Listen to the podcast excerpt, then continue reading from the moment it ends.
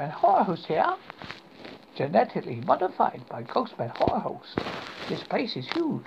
How long have you been doing this? asked the new assistant at the Biodome lab placed in a very remote, remote locale off the coast of Scotland. It had been taken James eight hours drive and two hours of seasickness to get here.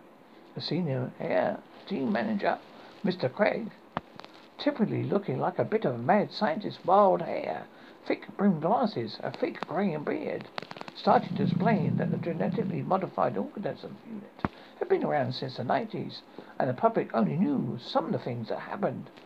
These genetically modified crops were as much more than this. James' curiosity was sparked. He was willing to find out. As he could report back to his boss back at his local newspaper, it was going to be his biggest scoop. James and Mr. Craig entered the building, and to James' amazement, he saw giant plants which were weird looking. Big yellow head, like tops of green shoots on top. Underneath was a also body-like appearance of bulbous body attached to a long, intertwining roots, two on top and two on the bottom. You could say it was almost like a human form. Mr. Craig looked over to James. At James' look of wonderment and awe, he spoke. I see you have taken a shine to my newly created plants, a mixture of exotic plant from the deepest Africa, known to encourage insects and small animals with its foul stench. Then, as they get closer, ingest them whole.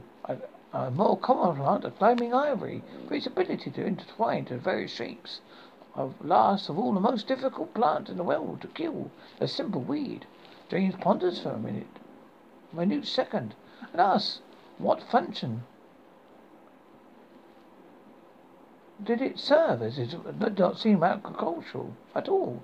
Mr. Craig smiled. You are correct. This is my pet subject, something I've been in mind for a long time. Mr. Craig carried on his speech.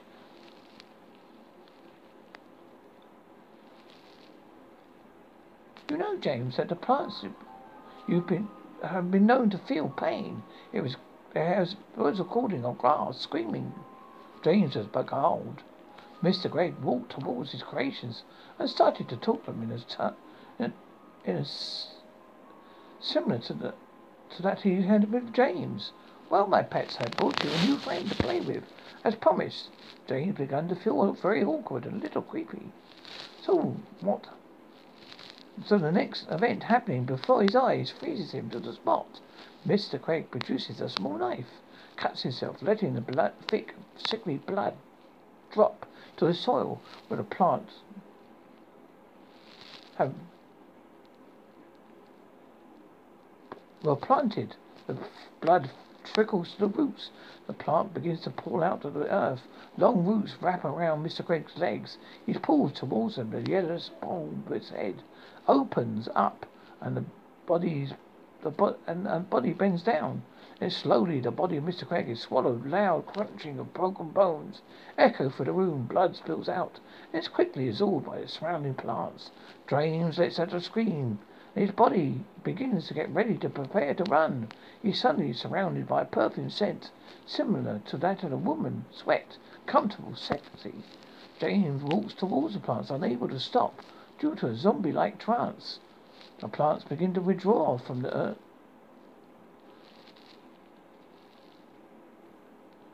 From the, early, the, the early scene and walk towards him, slowly creeping nearer and nearer. They are now within breathing distance. Then stop. One of the plants proceeds to force open his mouth and deposit a seed down his throat. James tries to spit it out, but the seed slowly moves down his throat into his stomach. Whilst in the stomach, the seed sprouts, finds testicles, and its fine tes- testicles embed themselves, creeping towards the stem of the brain. Joins cause of pain as the testicles stab into his brain. Thoughts and memories slowly fade, replaced by the now dominant plant brain. James looks at the sea captain of the barge to the mainline, smiles as the mainline comes to view, looking down at the seas in his hand. It will be not long, my brothers and sisters, We will feed again. The end. Horror Host here. Genetically modified by Ghostman Horror Host. This place is huge. How long have you been doing this? asked the new assistant at the Biodome lab placed in a very remote, locale off the coast of Scotland. It had been taken James eight hours drive and two hours of seasickness to get here. The senior air team manager, Mr. Craig, typically looking like a bit of a mad scientist, wild hair, thick brimmed glasses, a thick grey beard, started to explain that the genetically modified organism unit had been around since the 90s, and the public only knew some of the things that happened. His genetically modified crops were as much more than this. James' curiosity was sparked. He was willing to find out.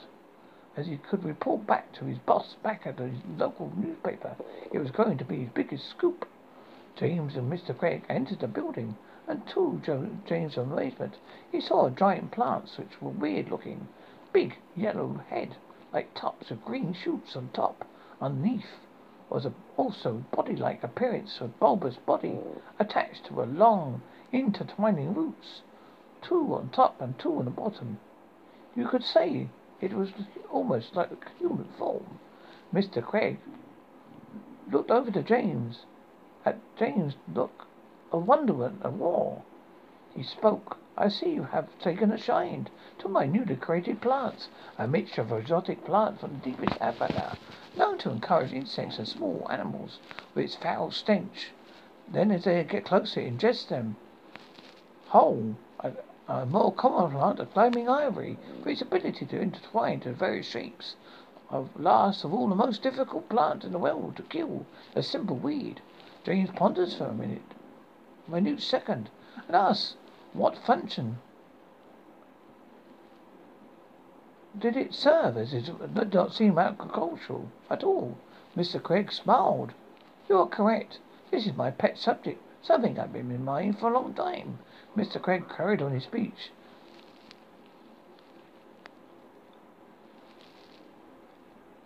You know, James, that the plants you've been have been known to feel pain. It was there's birds recording on grass, screaming.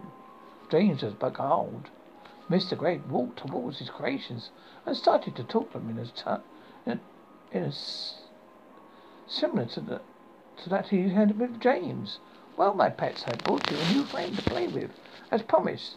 James began to feel very awkward and a little creepy. So what? So the next event happening before his eyes freezes him to the spot. Mr. Craig produces a small knife, cuts himself, letting the blood, thick, sickly blood drop to the soil where the plants have were planted. The blood trickles to the roots. The plant begins to pull out of the earth. Long roots wrap around Mr. Craig's legs. He pulls towards them. The yellow bulbous head opens up, and the body's the bo- and, and body bends down. Then slowly the body of Mr. Craig is swallowed. Loud crunching of broken bones echo through the room. Blood spills out. Is quickly absorbed by the surrounding plants. James lets out a scream. His body begins to get ready to prepare to run. He's suddenly surrounded by a perfume scent similar to that of a woman. Sweat, comfortable, sexy. James walks towards the plants, unable to stop due to a zombie-like trance. The plants begin to withdraw from the earth.